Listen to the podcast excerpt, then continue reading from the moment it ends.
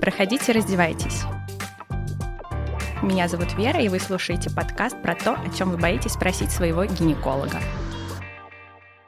И сегодня мы поговорим о влиянии секса и мастурбации на женское здоровье. Часто на приеме мне приходится слышать вопрос, полезно ли заниматься сексом, вредно ли не заниматься сексом, вредно ли мастурбировать и так далее. Более того, иногда приходят девочки, которым какие-то другие специалисты посоветовали найти мужчину, чтобы излечиться от какой-либо патологии. Для меня кажется это странным, потому что 21 век достаточно толерантный в плане гомосексуальных отношений в том числе, и когда женщине говорят найти мужчину, а вдруг у нее уже есть партнер женщина, женщина, да, и вот странно. Это первое. Второе, это опять же рекомендации серии «Надо срочно забеременеть и родить», чтобы избавиться от какой-то гинекологической проблемы. И если одни девушки справляются и находят э, лечебный инструмент в такой ситуации, то для других это уже просто какой-то призыв к депрессии, что она какая-то не такая, что в этом мире животных она отличается от остальных. Вот, поэтому давайте разбираться, что кому и в каком количестве положено. Ну, во-первых, поговорим о сексуальности вообще. Она бывает разная,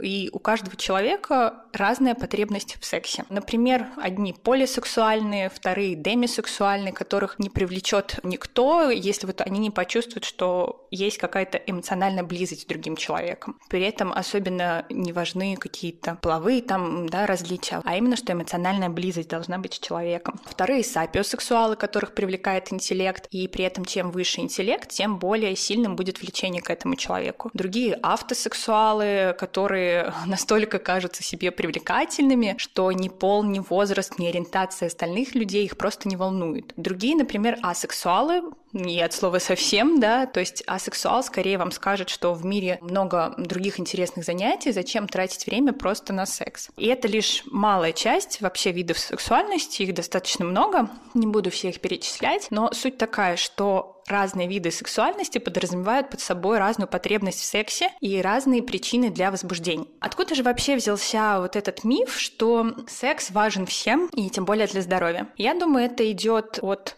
мужчин, как обычно, корень зла. Все дело в том, что есть действительно исследования, показывающие, что чем чаще эякулирует мужчина, тем ниже риск развития рака простаты у них. То есть для них действительно важно часто эякулировать. С точки зрения же физиологии, если рассматривать половой акт для женщины, то во время полового акта происходит прилив крови к половым органам, и если повезет, то этот процесс также сопроводится выбросом эндорфинов, да, которые принесут нам чувство радости, счастья и удовольствия. И после же полового акта это кровенаполнение спадает. А, таким образом, с точки зрения половых органов, половой акт – это временный приток крови в несколько большем объеме. Но надо понимать, что и вне полового акта у половых органов достаточно кровоснабжения. А более того, не всем женщинам одинаково секс принесет удовольствие. Некоторые, например, делают это только потому, что хотят угодить партнеру. То есть у них как такового желания нет, но они знают, что партнер хочет, и они на это подписываются. Из чего делаем вывод, что секс ничего не лечит, но если повезет, то поднимет настроение.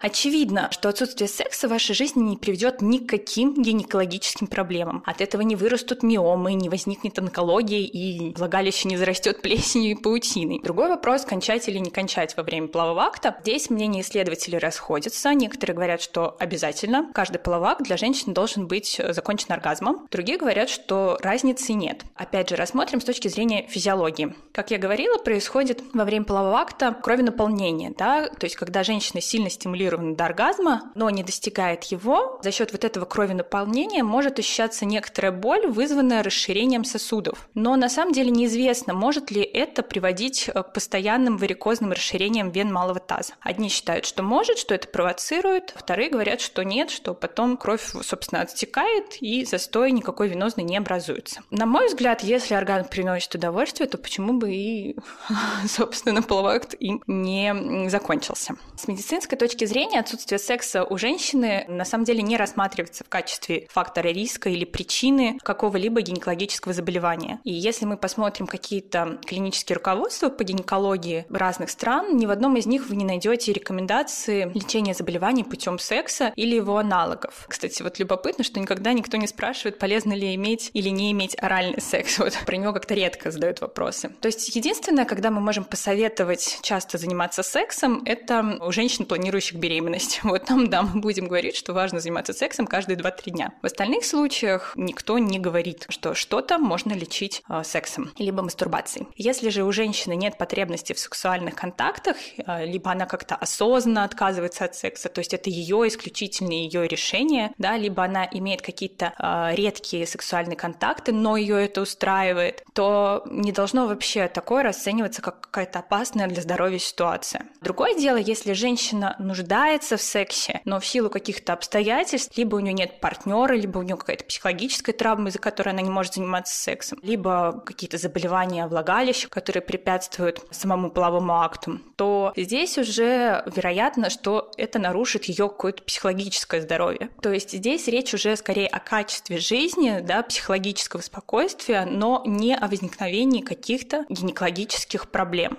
Прямого негативного влияния отсутствие секса не оказывает на здоровье женщины. В отношении мастурбации точно так же вряд ли гинеколог пропишет вам от какого-либо заболевания мастурбацию. Но здесь надо понимать, что для головы женщины, в принципе, мастурбация и секс это одинаково. И с точки зрения физиологии все будет то же самое. По типу полового акта будет кровь наполнения органов. Если возникает оргазм, то кровь наполнение спадает быстро, если нет, то медленнее. Какими же могут быть причины отказа от секса, почему женщина отказывается. Они могут быть связаны, например, с тем, что партнер находится где-то далеко, и у них нет доступа к этому партнеру. Бывают причины, связанные с какими-то религиозными моментами, то есть когда секс приравнивается к греху, и, соответственно, тоже это уже осознанное воздержание. Какие-то психологические травмы могут быть также причинами отказа от секса. Иногда через отказ от секса люди как-то контролируют свое поведение, то есть если они слишком активно хотят, они вот пытаются как-то а, подавить свое желание. Иногда люди отказываются от секса в паре, э, чтобы освежить отношения, да, то есть когда так называемый сексуальный голод возникает, но важно не затянуть с этим. Далее вы должны понимать, что сама по себе асексуальность нормальна, а, но если вы стали асексуалом из-за того, что была какая-то психологическая травма, то здесь уже надо разбираться со специалистами, надо с ними это все обсуждать. Если же это на пустом месте, то есть никаких травм не было, то то здесь ничего лечить, конечно, не нужно, и это будет вашей нормой. Что еще может быть проблемой? Проблема может быть, что партнер вам будет говорить, что вы какой-то не такой, что не хотите секса. Но здесь, как сексологи говорят, что работать надо только с тем, что причиняет дискомфорт самому человеку, а не его близким и партнерам. Что же может быть, как я сказала, мастурбация для организма воспринимается так же, как обычный половой акт. Но когда вы мастурбируете в отношениях, здесь могут быть некоторые минусы. Во-первых, если вы делаете делаете это в тайне от партнера, то это может его обидеть. И здесь важно с ним обсудить, почему вы это делаете, чтобы он принял ваш такой выбор. И второй момент отрицательный, что вы можете научиться достигать оргазм только при мастурбации, и во время полового акта с партнером у вас могут быть оргазмические дисфункции. На это надо тоже обратить внимание, чтобы тогда рассказать партнеру, как вы достигаете оргазма при мастурбации, чтобы и при половом контакте у вас не было проблем. Резюме.